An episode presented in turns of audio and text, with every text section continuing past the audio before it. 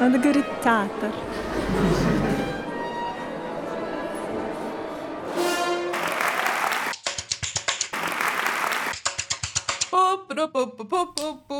Привет! Это «Как посмотреть» — подкаст для тех, кто хочет полюбить театр.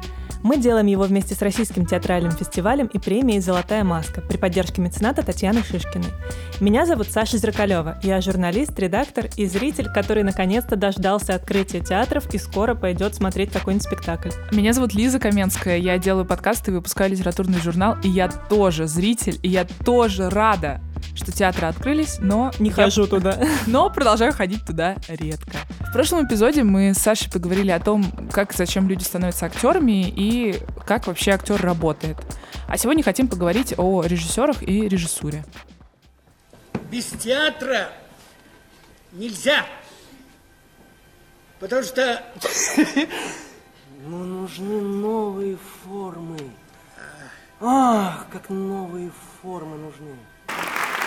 Лиза, мы с тобой уже не один раз упоминали это слово, этих людей, и наверняка у тебя за это время сложился какой-то обобщенный образ театрального режиссера. Может быть, он сложился у тебя сильно раньше. Чем, как тебе кажется, режиссер занимается в театре? Мне кажется, режиссер это просто главный человек. Это вот человек, который решает как бы все. И для меня это удивительно, потому что с одной стороны, я понимаю, почему режиссер главный, потому что действительно у него очень много ответственности, не только за то, что именно актеры делают на сцене, но и то, какие там декорации, как бы как это все, не знаю, освещено, что именно они говорят и так далее. Вот. А с другой стороны, очень странно, что до сих пор столько власти у одного человека. Если нам нравится спектакль, то мы запоминаем имя только одного человека, ну и максимум там, не знаю, пары актеров, например, которые нам особенно понравились. То есть у меня вот, вот такой вот образ какого-то творца с большой буквы Т, у которого есть какая-то картинка, и он ее воспроизводит, и ему достаются все лавры. Тебе кажется, что это несправедливо? Ну, мне кажется, что это немножко устаревшая какая-то схема. Возможно, нужно что-то менять. Ну, тут ты угадала, схема действительно не новая, но на этой схеме построена, в общем-то, вся режиссура 20 века, весь режиссерский театр, который появился примерно с появлением Станиславского, чуть раньше в Европе, чуть позже у нас. И советский театр запомнился именно своими великими режиссерами, и их имена известны зачастую лучше, чем имена актеров, которые у них играли.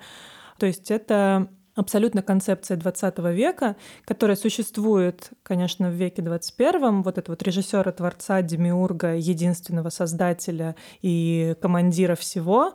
Но, с другой стороны, нельзя сказать, чтобы он при этом меньше всех работал, потому что все таки и работы у него больше, чем у всех остальных. Вот ты знаешь, например, как именно люди поступают на режиссерский факультет, какие они там сдают экзамены? Нет, никогда не задумывалась. Надеюсь, не читает басню. Ну, во-первых, актерское мастерство, кажется, они тоже сдают. А во-вторых, вообще-то режиссеру, который еще не работал режиссером, нужно принести на экзамен готовую экспликацию. Что такое экспликация?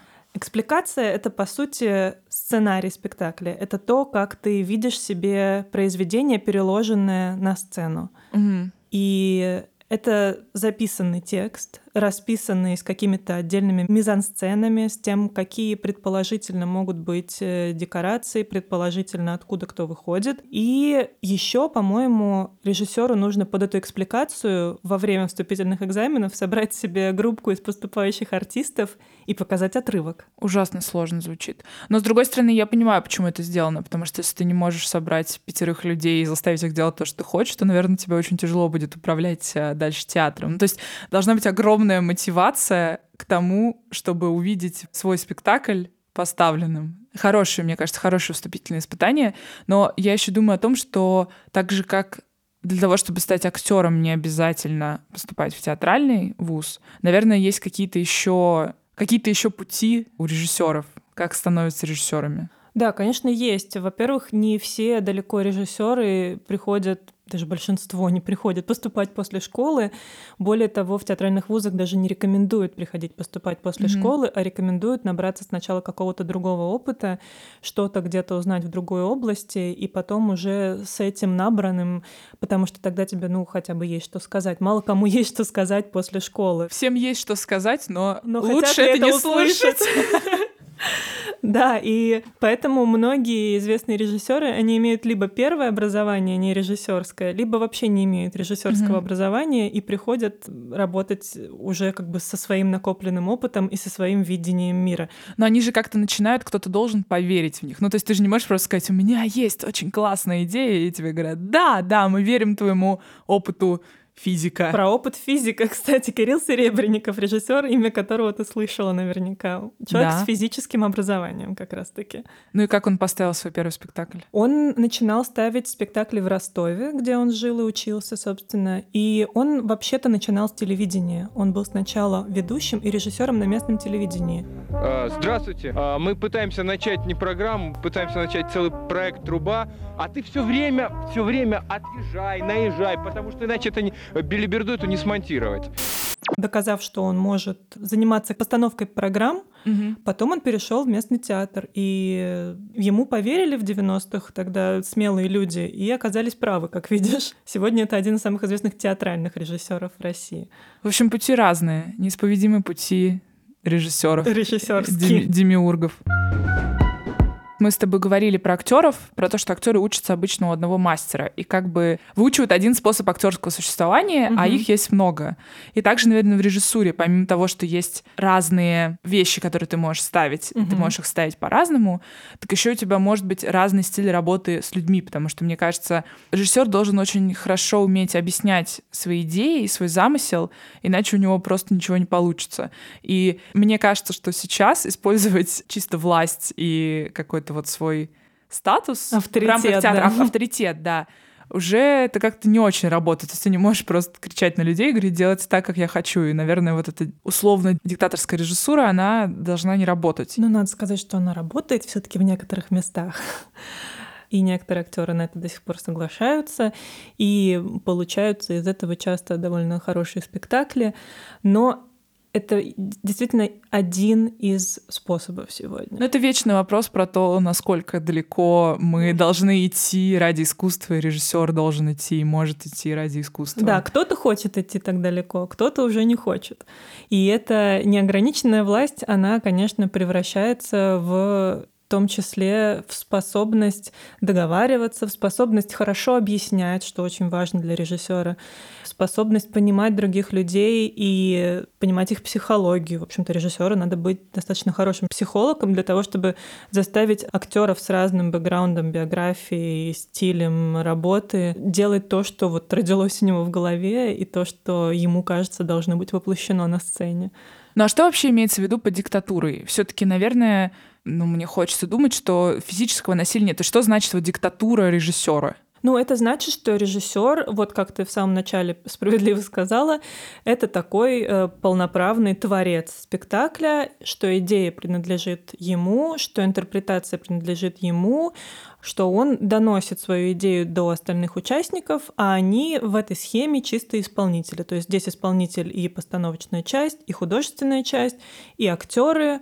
И это как бы не акт сотворчества, хотя сотворчество здесь, по-моему, ну, оно неизбежно. Ну, то есть актер не может же играть ровно так, как ему говорит режиссер, просто потому что это другой человек. Все равно есть элемент интерпретации. Да, но внешне э, это все выглядит вот так, когда вся идея и воплощение зависит от одного человека, и по такой схеме весь театр работает.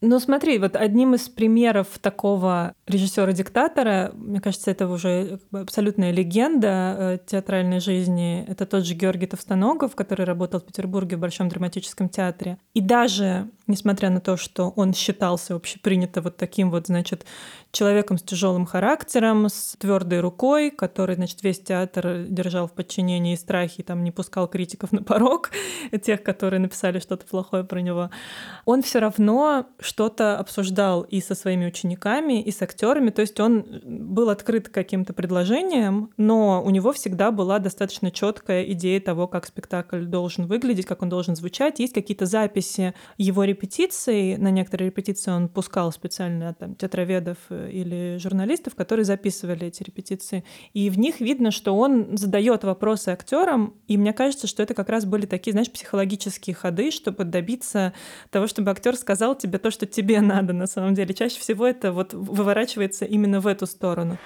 А вот, скажем, условно говоря, интеллект барана, так скажем, должен вызвать юмор или нет? Да. да. Обязательно. Недаром же мы определенную группу людей называем баранами. Да? Да, Вот. Да. Поэтому очень важно, вот чтобы было сейчас правильно, это просто взгляд, так сказать, да, бараний. Да? Способ думать его обнаружить бараний. Да? Вот тогда это упражнение осмысляется, понимаете? Вот иногда говорят, что зачем это режиссерам? А режиссерам это в первую очередь. Потому что воображение – это главное наше оружие, не правда ли? Без которого ни шагу вперед. Но с другой стороны, при такой схеме, когда вообще все заключено в одной голове, в режиссерской, есть опасность, с которой, собственно, советские театры в свое время и столкнулись. Тем, что когда ты вынимаешь этого человека из этой схемы, все разваливается. И театры, которые завязаны на одной личности, как было и с Товстоноговым, с БДТ, который остался без него после его смерти, и с другими театрами так происходит даже до сих пор. Просто оказывается, что все настолько было на него завязано, что между людьми, которые остались без него, реального контакта нет. Это работает, пока не перестает работать. Действительно, да. Особенно если этот человек не оставляет учеников и тех, кто может продолжить его дело, как было, например, с Петром Фоменко в театре, в мастерской Петра Фоменко. Его ученики были его продолжателями, продолжателями его дела. Таким образом, не было совершенно никаких сомнений, что Евгений Каменькович после того, как не станет Петра Наумовича, он займет его место. И так и случилось. Получается, что это во многом просто про идеологию. То есть считает ли режиссер, что только он прав и только ему принадлежит идея, или он считает, что это должна быть совместная работа, и что все вкладывают как бы частичку себя, и у всех работников театра происходит какой-то креативный процесс. А так происходит в любом случае, на Ну, самом это- деле. на самом То есть деле, вопрос, да, это вопрос, неизбежно. вопрос, признаешь ты это или нет. И вот мне кажется, что режиссеры-диктаторы этот факт несколько игнорируют, а режиссеры, которые условно коллабораторы, да, мы их назовем, не игнорируют этот факт и пытаются открыто общаться как бы со всеми людьми и как-то э, слушать их и прислушиваться к их экспертизе. А если у меня нет определенного замысла, кто я такой тогда, понимаете, и что, что у нас за процесс? Это Алексей Бородин, который уже более 40 лет возглавляет Российский академический молодежный театр, рассказывает о том, как он работает с актерами. Конечно, импульс формирования замысла, конечно, произ- произойти внутри меня.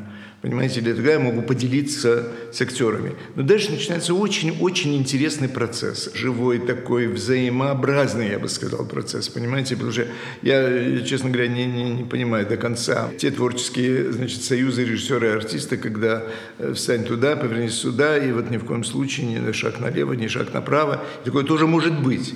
Может быть, я ничего против не имею. Вот. Но у меня это, это не так. Я стараюсь и лучше всего, когда я веду, ну, у артиста ощущение, что это он делает сам. Я не навязываю ему, да, вот это все, но подвожу его к тому, чтобы осуществлялось то, что я себе представляю, и то, что хочется. Потому что ну, тут надо иногда проявлять, конечно, какое-то упорство. И распускать это ни в коем случае нельзя. Это должно идти в одной, так сказать, ну, в одном русле, в одном, как я говорю, арыке, да, или в одном канале. Так я вообще э, считаю, что жизнь есть броуновское движение. То и рождение спектакля тоже броуновское движение. Это не только такое линейное, да, вот мы идем, так сказать, по течению, вот я тащу то, что я хочу, и ни в коем случае ни налево, ни направо. Берега я должен держать. Потому что если я не держу берега, то ну, меня нет, моей профессии нет, и меня нет. А если эти берега, а внутри артист чувствует себя свободно, ну, для меня это, по крайней мере, более такой правильный творческий путь. Мне кажется, что сейчас многие режиссеры стремятся к этой самой горизонтальности, когда у тебя все делают все и все участвуют в процессе в равной мере, но эти режиссеры на самом деле на практике часто сталкиваются с тем, что все в равной мере не могут делать все. Все равно э, кому-то придется взять на себя больше ответственности, кому-то придется больше работать, кому-то придется больше придумывать, потому что опять же все люди разные. Я как бы артистов немножко побаиваюсь, и поэтому я так с ними аккуратной работы. Это режиссер Андрей Стадников, который поставил спектакль «Родина» про диктатуру. Режиссер — это, прежде всего, тот, кто формирует целостный образ спектакля. То есть есть драматургия, или ее нет, или есть что-то еще в качестве основы для спектакля. Но режиссер тот, кто, как правило, инициатор всей затеи, и он формирует какой-то образ и собирает команду. Тебе кажется, что ты делаешь более-менее горизонтальное искусство, но на самом деле замысел, он исходит от меня. А есть какие-то примеры горизонтальных спектаклей успешно, которые были реализованы? Ну, есть примеры спектаклей, которые, по крайней мере, называли себя горизонтальными. Внутри мы не были, не знаем, насколько там все горизонтально на самом деле. Но есть такое творческое объединение, например, которое называется «Театр взаимных действий». В нем участвуют художники Шифра Каждан, Лёша Лобанов, Ксения Перетрухина и продюсер Александра Мун. Они делали несколько таких проектов на стыке театра и современного искусства. Один из них, может быть, ты даже слышала его, это был музей инопланетного вторжения. Он шел несколько раз в боярских палатах. И это было такое, знаешь, музейное мокьюментари своего рода, в котором в вымышленном краеведческом музее, таком с тусклым освещением, с такими странными подписями к экспонатам, демонстрировалась выставка, посвященная вымышленному вторжению инопланетян, по-моему, в конце 80-х, там где-то в каком-то глухом городе в Советском Союзе. Утром вышли и увидели э, муть и копоть на небе. Вон там, э, поверху темная муть, такая как, как дым. Не, не столб дыма, а, а широкая полоса. Вон оттуда, с востока. Вон, вон, у того дома, вон. Вон, где бобылевы. У них вон окно треснуто. Испугались, да. У кого скота нет, те уже он вещи собирают. Радиации говорят. Ой, Пусть власти разбираются. Получается, то есть они придумали это вместе, воплотили вместе. Там действительно распределена равномерно как бы нагрузка и ответственность. Или как это устроено? Участники этого объединения говорят, что да. Мне кажется, в том числе у них это работает, потому что большинство из них занимаются одной профессией, потому что они все-таки художники в первую очередь. Но мне кажется, как только сталкиваются на таком проекте совместном люди, которые все-таки Э, заняты разными работами, которые эту работу отделяют от другой. Ну, то есть, например, режиссер, который думает, что он именно что режиссер, или там э, художник, который занят только художественной частью, и ему она там важнее, чем все остальное. А, то здесь уже начинают как-то роли, наверное, распределяться неравномерно. Ну, мне так кажется. Ну да, у всех своя адженда, и ты пытаешься просто поговорить о том, что тебе важно в конкретном спектакле. Ну, да, ну, то есть, а уж когда если... с этими людьми участвует продюсер в этой коммуникации, то ты понимаешь, что еще накладывается то, что он хочет, чтобы все вообще еще и не поссорились, и еще люди какие-то пришли на это мероприятие. Ну да, горизонтальность — это реально сложно. Я поняла, что я вообще-то была на спектакле, участницей и создательницей которого пытались сделать полностью горизонтальный проект. Это спектакль «Кария из капитализма», который идет в центре имени Мирхольда. И у него четыре равноправных создательницы. Они так и указаны даже на сайте. Ада Мухина, Алена Папина, Ольга Тараканова и Дарья Юричук. Ольга Тараканова, в частности, она вообще написала дипломную работу о том, как они делали этот спектакль, и с какими трудностями они сталкивались, и о том, каково это делать горизонтальный спектакль и пытаться действительно сделать его горизонтальным, и нигде не сместиться в какие-то другие методы, и при этом не перессориться, и при этом сделать хороший спектакль. У нас было два основных правила. Во-первых, все решения принимаются консенсусно, то есть не может быть такой ситуации голосования, когда три человека за, один против. Если так, то это значит, что решение не принимается. Так о работе над корейцем капитализма рассказывает Оля Тараканова. У нас не было распределенных сфер ответственности, то есть все мы вчетвером отвечали за все, что есть в этом спектакле, а не за отдельно режиссуру, драматургию или там хореографию. Как это реально происходило? Естественно, мы делили маленькие задачи, кто-то писал письма в институции, что мы ищем перформеров. Кто-то в это время искал и предлагал художников по свету, по сценографии и так далее. Но текст писем, текст open колов финальные кандидатуры художников по свету и по сценографии. В общем, все, что попало в финальный спектакль, обязательно должно было быть утверждено всей четверкой командой. И иногда это затягивалось на много дней споров. Но еще момент все-таки, да, формальное распределение сфер ответственности не было, но вместе с тем была артикуляция сфер интересов. Думаю, что ни одна из нас не могла бы сделать этот спектакль самостоятельно, потому что получилось бы слишком теоретично, слишком развлекательно, слишком просто, слишком сложно. А вот эти фильтры, которые мы друг другу выставляли, они заставляли нас работать. Нам не было комфортно, но этот спектакль мог сложиться в этой команде. Только если не было э, вот человека, который может сказать «нет, будет так». Мне на самом деле кажется не менее значимым авторский вертикальный режиссерский театр и прямые высказывания в лоб, не подлежащие оспариванию от э, людей, которых мы особо не слышим. И важно не бравировать вот этим вот флажком, на котором написана горизонтальность, а описывать прям очень подробно, как все проходило, как все было. Что очень важно, опыт горизонтального театра дает другую точку входа и другой взгляд на э, работу в вертикальном театре. Я после Кариеса выпускала режиссерский спектакль как драматург, и у меня уже были инструменты для того, чтобы понимать, э, где я эксперт и могу надавить, где, наоборот, э, наконец-то я не должна нести ответственность и ура. Наверное, когда не имеешь опыта работы в команде, так не чувствуешь работу в подчинении. Но есть, если можно так это назвать, и золотая середина, она случается, когда режиссер или режиссеры сразу не декларируют, что они, значит, придут и всем здесь расскажут, как правильно, а с другой стороны, они не скрывают, что все-таки замысел исходит от них, и их идея — это то, на что нанизывается вся ткань спектакля. При этом они обращаются к остальным участникам, в том числе к актерам, для того, чтобы нащупать, как эту идею воплотить. Вот э, пример такого спектакля — это, например, «28 дней», который поставили поставили в театре ДОК Юрий Муравицкий вместе со Светланой Михалищевой по пьесе Ольги Шиляевой, которую мы уже обсуждали. На самом деле это достаточно равноправно в нашем случае, но это обусловлено некоторыми фактами. Это Юрий Муравицкий. Первый факт – это то, что Света моя жена, мы очень давно вместе и, работаем вместе в том числе.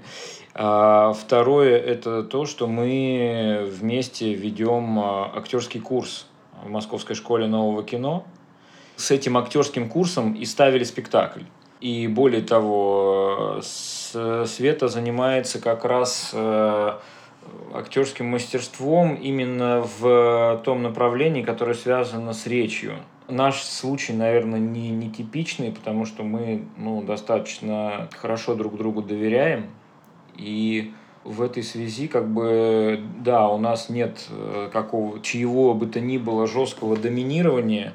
И здесь, ну, еще важно, что я бы, наверное, и не взялся бы делать этот текст э, один, потому что все-таки это очень женская история.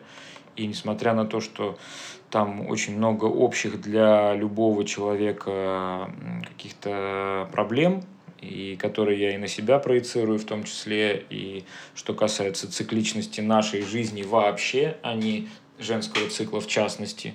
Но тем не менее, эту пьесу написала э, женщина о физиологических процессах, которые происходят с женщиной. И настолько точно и настолько э, естественно понимать э, то, о чем эта пьеса, может только женщина. Ну вот мы с тобой обсудили, как режиссеры могут взаимодействовать с остальными участниками процесса, но как именно происходит работа режиссера, например, над пьесой, как происходит интерпретация, что это значит?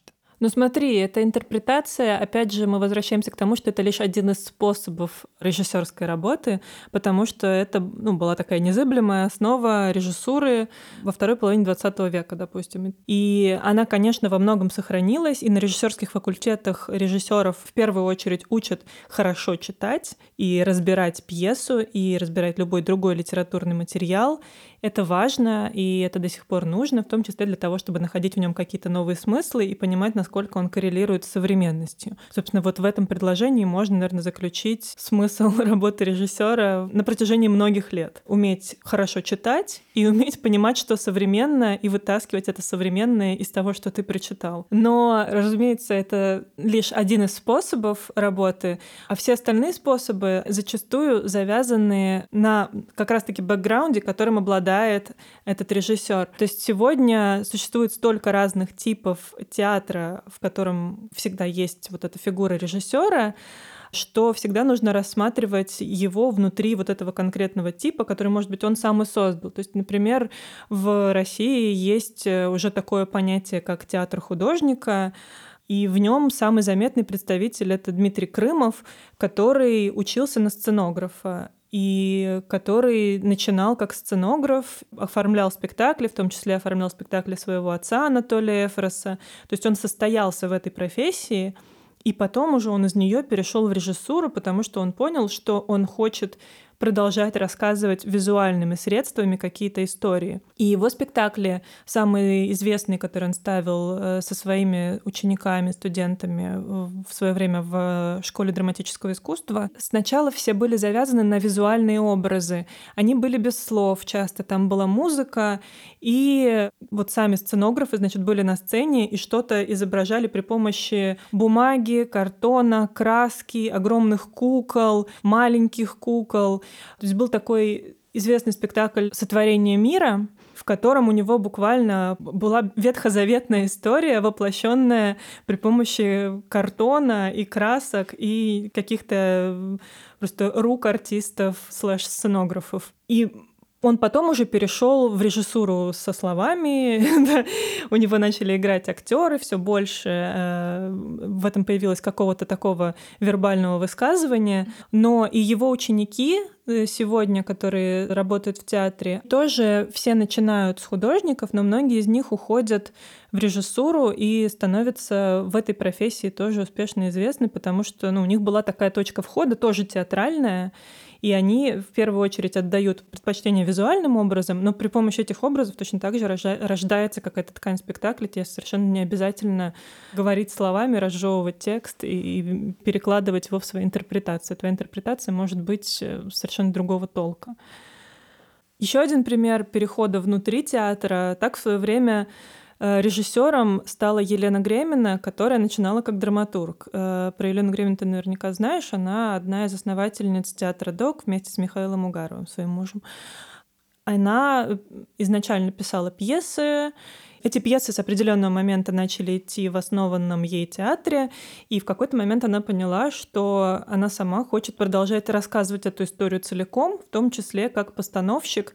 А в театре Док, в принципе, всегда все были открыты к тому, чтобы к вот этой горизонтальности, в которой все занимаются всем. И она попробовала себя как режиссер, и оказалось, что она очень тонкий, талантливый режиссер, который может ставить не только свои тексты, но и который может работать в том числе как полный автор спектакля, вот как раз от начала до конца, когда у тебя идея буквально родилась в голове, и ты донес ее до зрителя вот в том виде, в котором ты знаешь. Это, конечно, мне кажется, для драматурга удобный путь. Смотри, вот ты говоришь, что на то, как режиссер интерпретирует текст или на то, какие он выбирает скорее решения, в смысле постановочные решения, угу. влияет прошлое? Какая-то бывшая профессия или влияет то, откуда ты пришел в театр или что-то до этого делал в театре. Но есть, наверное, какие-то еще влияющие штуки. Ну, то есть вот, например, как режиссеры решают, что они ставят Пушкина, и актеры будут читать там рэп, например как они решают, что а вот здесь э, люди будут ходить голыми, как бы. Что им... Я понимаю, что это может быть наивный вопрос, типа, а как Джан Роулинг придумала, что у Гарри Поттера... Будет шрам. Будет шрам. В таком стиле немножко вопрос наивный, но тем не менее, мне кажется, это важный вопрос, как происходит работа режиссерская. Ну, здесь, мне кажется, важно не только собственное прошлое режиссера, но и прошлое его страны, не знаю, и прошлое вообще мира. И прошлое театра. И прошлое театра в том числе. Очень много контекстов, которые его окружают вот этими такими пузырями, э, в которых каждый один больше другого, и ты не можешь не учитывать, что они вокруг тебя есть. Это как то, что нам говорил Павел Руднев про интерпретацию, что все эти слои оказывают влияние на то, какой выбор ты делаешь в постановке. И, естественно, бывают разные пути того, как ты выбираешь. Либо ты отталкиваешься от материала, и ты думаешь, что этот материал сегодня звучал бы вот таким образом, потому что он у меня как-то отдается, значит, в душе, что сейчас нужно поставить Гамлета. А с другой стороны, бывает, что у режиссера рождается внешняя идея, как независимая от литературного или иного материала, и он ищет под эту идею то, во что ее можно облечь. Иногда ее можно облечь в ревизора Гоголя, а иногда нужно написать свой собственный текст. Ты правильно сказала про то, что нужно учитывать прошлое, в том числе прошлое театра. Мне кажется, это часто людей, которые вообще что-то создают, кинорежиссеров, писателей, в том числе художников, останавливают это прошлое, потому что ты думаешь, ну, все уже все сказали, все уже все написали, пожалуй, я не буду ничего нового писать. А если тебе нужно еще и проинтерпретировать, то вообще здесь возможен какой-то ступор, что до меня уже столько раз поставили Чехова, поставили Гамлета. И постмодернизм мы уже пережили. Да, постмодернизм мы уже пережили, уже там по-разному попробовали поменять эти классические тексты. И в данном случае режиссер работает преимущественно с формой, потому что у него есть какой-то как бы, текст, и нужно придумать, как его поставить. Ну, бывает, что режиссеры идут по пути как раз освобождения этого самого текста и выдвижения его на первый план. Тут можно привести в пример режиссера Тимофея Кулябина, который несколько лет назад в Новосибирском театре «Красный факел» поставил трех сестер Чехова. И на первый взгляд ничего новаторского в этом спектакле не было, потому что герои действительно общались чеховскими словами, и декорация была схематичная, но в то же время реалистичная. Это была такая схема дома, как на планах, которые рисуют риэлторы. Но там была одна важная и все меняющая деталь. Абсолютно все персонажи, кроме одного, говорили на русском жестовом языке. Они по сюжету были либо глухими, либо глухонемыми. И почему это сделал Кулябин? Потому что есть очень простая мысль, которая описывает этот ход режиссерский персонажи трех сестер не слышат друг друга. Они не могут друг с другом общаться, и поэтому единственный персонаж, который там говорит, это глухой старик Ферапонт, который приходит с поручениями. В пьесе он глухой, и он никого не слышит. А здесь он приходит, что-то кричит, и они его не понимают уже по другой причине. Вот что рассказывает о своем творческом процессе Тимофей Кулябин. Это всегда происходит по-разному. Здесь нету какой-то одной схемы. К слову, у меня никакого портфеля нету, э, то есть вот чтобы я хотел поставить, такого просто никогда не бывает. Иногда бывает, что вот мне э, хочется поставить какую-то пьесу по каким-то причинам, да, своим. Ты начинаешь над ней работу. Бывает так, что я, допустим, изучаю театр, который меня пригласил, изучаю его контекст, что в нем есть, чтобы было мне интересно. Так чаще бывает, допустим, когда я за рубежом работаю, ну, допустим, в качестве примера, мне предложили постановку в Мюнхене, а, в резиденц-театре, да, это крупный театр, и вот, допустим, я так, посмотрев на театр, на репертуар, поняв, что я приеду, в общем, а, как бы таким иностранцем, да, из России, вот я, допустим, принял решение там поставить а, колымские рассказы Шаламова, потому что как бы это не изве... ну, не для широкой публики, конечно, неизвестная литература, допустим, с одной стороны, а, она у нас-то не очень известная, да, не, не то, что в Германии. Вот.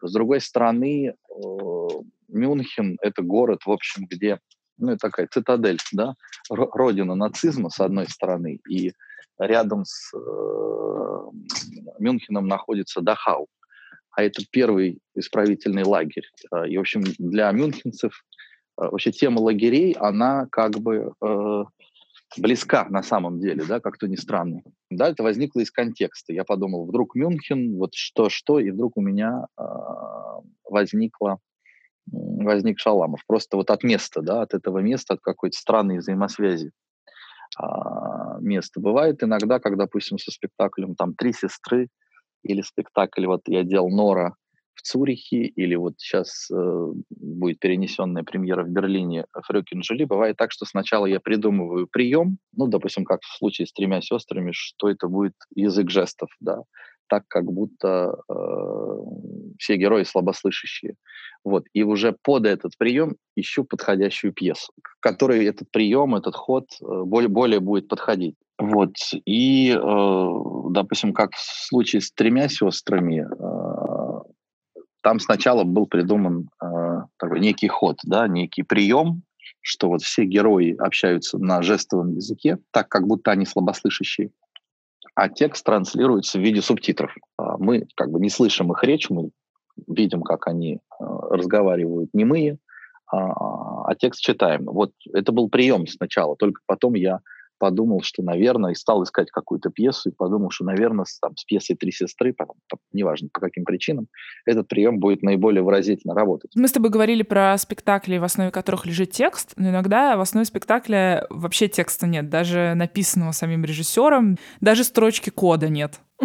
Как в таком случае происходит режиссура и в чем она, собственно, заключается? Оно заключается в идее и в способности, опять же, объединить вокруг этой идеи какое-то количество людей, в том числе зрителей, и заставить их поверить в то, что они погружаются в какое-то новое пространство, в новое измерение, и с ними что-то происходит необычное, нерелевантное их обычному опыту. Или Соб- событие, событие, как говорила Ксения да, Петрухина. Или релевантное, но может быть просто какое-то другое. Такими спектаклями, например, занимается в том числе Петербургский театр на вынос. И у них есть э, спектакль «Прогулка», в котором текст присутствует, но присутствует так, что иногда его не заметишь. Он называется «Поэт 3», и каждый раз вы гуляете с новым поэтом который вас ведет по своему собственному маршруту. В Москве таким образом я ходила по Кутузовскому проспекту впервые в жизни от начала до конца. И по дороге вам где-то в переходах, на столбах, на каких-то деревьях встречаются отрывочки из его поэзии, собственно. Вы их можете увидеть, можете не увидеть то же время вы встречаете перформеров, которые что-то делают. Но если вы пойдете не тем маршрутом, отобьетесь от группы, там забежите за кофе, то вы их тоже не увидите. И это такой спектакль, который, из которого тоже можно в любой момент уйти, но в котором, с другой стороны, можно пройти маршрут целиком и погрузиться в голову другого человека, внутри которой, естественно, есть какой-то текст, но он не обязателен в этом спектакле, обязательно вот то, что вы идете. А другой такой э, спектакль «Прогулка» известный, его делает московский режиссер Всеволод Лисовский, он называется «Неявные воздействия». Он идет в театре ДОК э, уже несколько лет. И он заключается в том, что группа зрителей встречается с актерами и с самим режиссером обычно. И дальше они идут каким-то неизвестным маршрутом. Он может меняться, его меняет сама команда и с вами что-то по ходу случается. Я не могу спойлерить, потому что каждый раз случаются разные вещи, тут даже толком не заспойлеришь. Вы можете... Ну, то есть сп... перформеры их инициируют? Они их бы. инициируют, но помимо перформеров существует еще среда вокруг, и mm-hmm. это может быть перформанс в жилом дворе, во время которого вас пытаются жители из окна облить водой, или в метро, когда что-то начинают делать, и к вам подходят сотрудники полиции. И иногда эти сотрудники полиции хотят забрать и зрителей, и участников ВВД, и иногда забирают. И вот это воздействие совершенно уж не планировалось и было неявным в сценарии спектакля. Да, зато очень явным в реальности. Но это интересно, все это про такое вторжение в среду и про то, как среда как бы отреагирует на ваше такое перформативное вторжение в нее. Да, но иногда постдраматическая режиссура вторгается буквально в твою голову, и таких два спектакля есть тоже у Всеволода Лисовского. Один из них называется «Молчание на заданную тему», а второй «Молчание на свободную тему». Так. Ну и, и догадайся, что? как проходит спектакль. Вы просто молчите? Выходит актер, он пишет ага. на доске тему, на которую вы будете молчать, и вы на нее молчите. Час, по-моему. Ты была на таком спектакле? Да, я была на Какая таком была спектакле. тема у тебя? Слушай, я забыла, какая у меня была тема, но помню, что я почему-то как раз думала про Гамлета всю дорогу. Мне было бы очень тяжело. Ну, почему? Ну, в целом тяжело час сидеть, но я бы, наверное, испытывала некоторое раздражение. Ну, то есть, потому что это как-то слишком концептуально. Чтобы насладиться этим спектаклем, на него не обязательно ходить. Понимаешь, ты можешь просто как бы... Сама эта идея, она захватывающая, она классная. И вот я сейчас про нее узнала, и мне хватило, как бы я не хочу приходить э, в театр и час там реально молчать. Но ты Мне сейчас про нее просто идей. узнала, ты же не выполнила условия. Ну, для тебя это было событие? Ты вышла с какой-то, я не знаю, новой мыслью или как бы с чем ты вышла вот Для меня это было событие. спектакля? Вот ты когда-нибудь пробовала медитировать? Ну да. Для меня это абсолютно невыполнимая задача. Я не могу не думать ни о чем. Это невозможно. Мне просто сразу лезут в голову самые тупые, но мысли все равно. А вот когда тебя просят подумать на заданную тему, час на одну, это тоже своего рода медитация, Ну да. но мне она дается гораздо проще, потому что все-таки ты не освобождаешь голову целиком, но ты ее освобождаешь от всего остального для чего-то одного. И час этим заниматься действительно непросто. И дома ты этим час, скорее всего, не будешь заниматься. Твоя концентрация дома далеко не такая, как в специально выделенном помещении, где перед тобой сидит актер и на тебя смотрит в ответ, и тоже, возможно, думает на эту тему. И ну, у меня уже просто работало какое-то, знаешь, чувство, ну, перед человеком неудобно, он же тут на работе сидит, смотрит на меня. Я тогда тоже буду думать, он же старается. Я ж не знаю, Ты на самом будешь деле. хорошей зрительницей. Хочется быть хорошей зрительницей, да.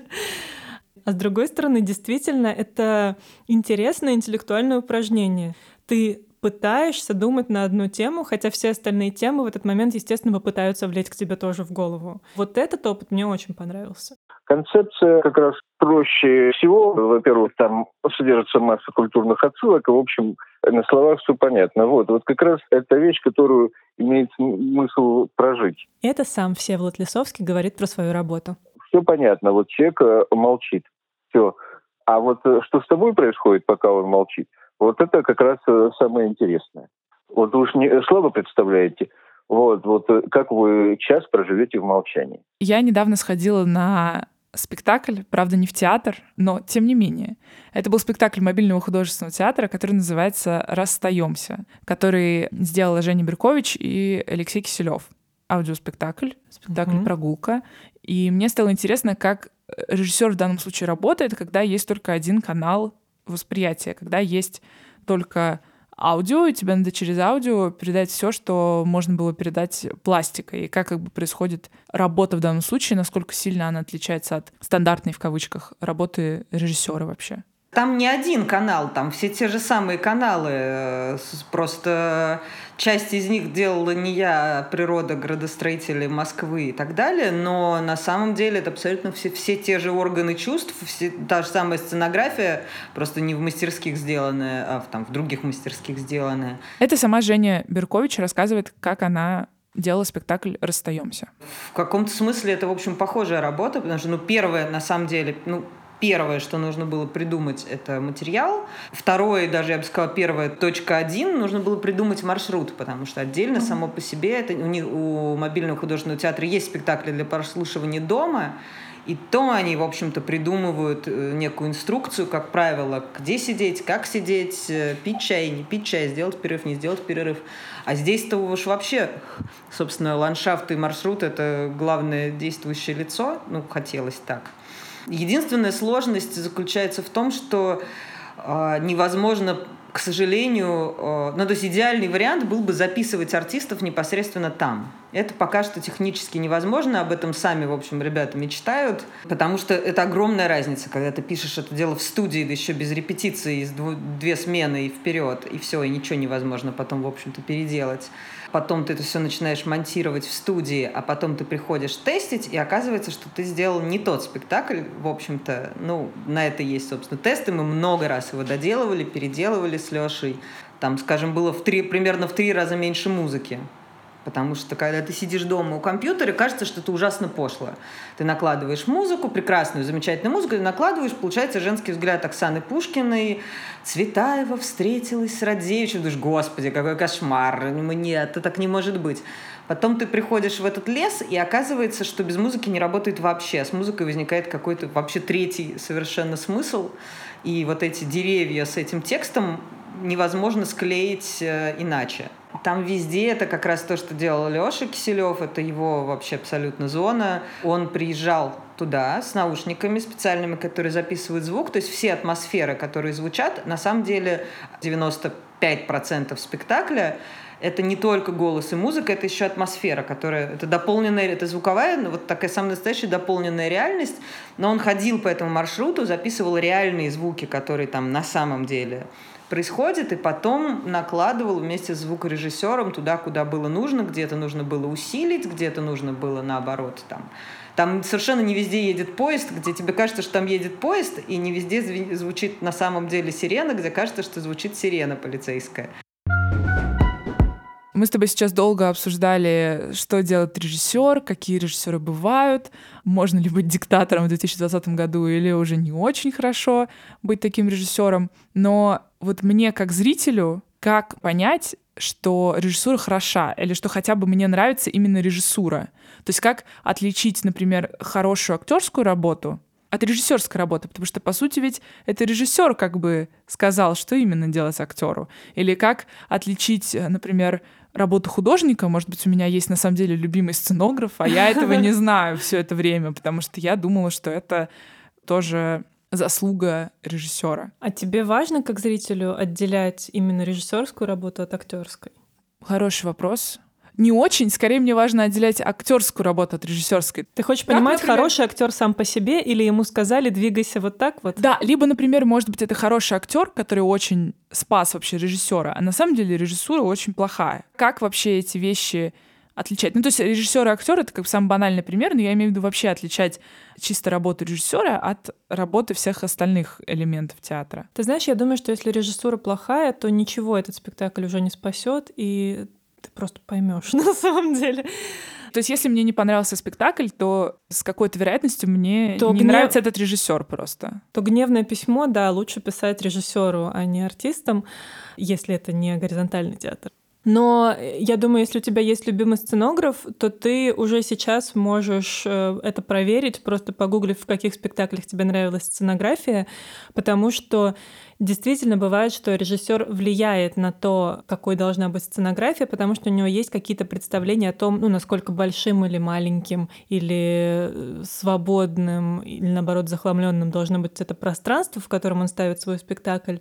Но все-таки, если он в этом спектакле не выступает художником, то большая часть именно визуального решения, она будет на том художнике, с которым он работает. Потому что в схеме, когда режиссер и художник — это разные люди, все таки они, творцы, достаточно равноправные. И художественное решение, ну, как бы во всех деталях уже, оно всегда остается за сценографом. Тут э, определить достаточно легко, что режиссура, что не режиссура. А уже с другой стороны, то, как режиссер это пространство осваивает, это уже Дело за тем, какова режиссура в этом спектакле, потому что бывает такое, что пространство сделано супер подробно, оно очень интересное, оно какое-то невероятно красивое, у него есть лестницы, э, я не знаю, другой этаж там где-нибудь на сцене, какие-то колонны, куча предметов, а ты понимаешь, что актеры играют все время только на авансцене. Тут уже можно задуматься, это режиссер так просто плохо осваивает это пространство, или с ходом спектакля становится понятно, что это какой-то тоже ироничный прием, в котором, например, персонажи не замечают всего вечного мира, который их окружает. А бывает такое, что режиссеры используют активно там и вертикали, и горизонтали, у них э, артисты залезают под колосники и выбегают с балкона, и все, как бы весь зрительный зал становится твоим пространством. Тут уже ты понимаешь, что все-таки в большей степени это работа не художника, а режиссера, потому что ему важно, чтобы вот таким образом расширялось это пространство, вот оттуда они появлялись и удивляли зрителей там где-то на балконе, ну, потому что это совершенно точно работа со зрительским восприятием, а ей занимается в первую очередь режиссер. Мне кажется, еще помимо каких-то технических задач, которые, да, нужно решать режиссеру, есть еще какие-то более общие методы, которым следует режиссер. Ну, то есть есть э, режиссеры более, может быть, эмоциональные, есть режиссеры, которые любят какие-то концепции, то есть придумать какую-то очень отчасти забавную, отчасти очень такую интересную постмодернистскую штучку и сделать из нее спектакль. Мгм. Есть режиссеры, которые любят тебе на одной отсылке построить еще одну отсылку, и потом приправить третьей, и потом все это стилизовать под, не знаю, российское там телевидение и сделать вот такую очень многоступенчатую штуку. И вот эти три разных, да, метода, ими можно было бы одну и ту же там пьесу поставить или одну и ту же попытаться как-то донести идею, что ли. Наверное, Такое, кстати, делают в рамках театральных лабораторий, например, в, Ну да, в качестве упражнения. электротеатре вот часто такое. Да, в качестве, в качестве упражнения как бы какого-то, мне кажется. И я вот говорила, да, в первом эпизоде, что я часто боюсь, что я схожу на спектакль, и он мне не понравится, я подумаю, что это я глупая, а не как А бы не те- спектакль а не плохой. спектакль плохой, да, или хотя бы просто не спектакль мне не нравится.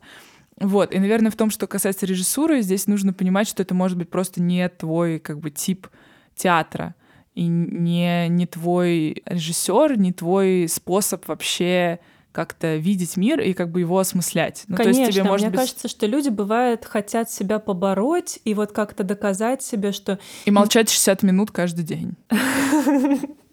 Ну, это, это тоже путь. А, Просветление.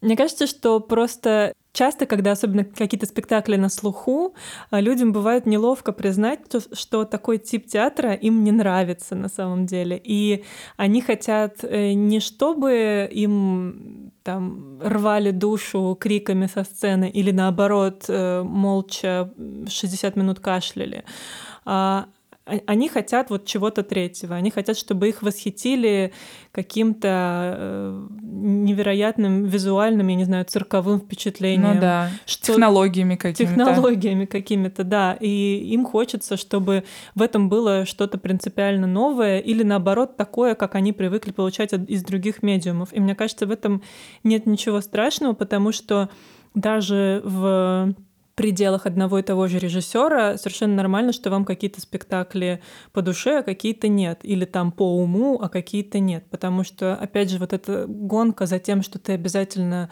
должен испытать катарсис непременно, она тупиковая. Ну да, потому что он когда-нибудь будет, но явно не каждый раз. Это просто, просто невозможно, мне кажется. Именно, а иногда его не будет, но тебе все равно что-то запомнится и отложится, и потом, может быть, через там какое-то количество спектаклей ты это вспомнишь и поймешь, что на самом деле классно было. Все эти пять выпусков мы говорим про драматический театр, но вообще-то в театре есть еще другие жанры, например, опера. И следующий выпуск мы посвятим ей, и я надеюсь, что я наконец-то пойму, о чем все-таки поют в опере. Лиз, там вообще-то есть субтитры. В смысле? Ну, субтитры в опере ты приходишь и читаешь. Вот почему я до сих пор не сходила в оперу. Возможно, если бы кто-нибудь мне сказал, что там есть субтитры, я бы взяла бинокль и насладилась оперой.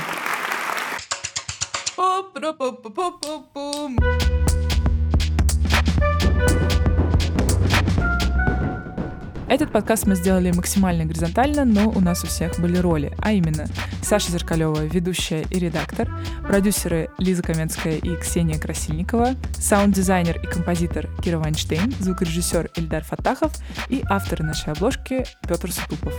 Всем пока! Пока! thank you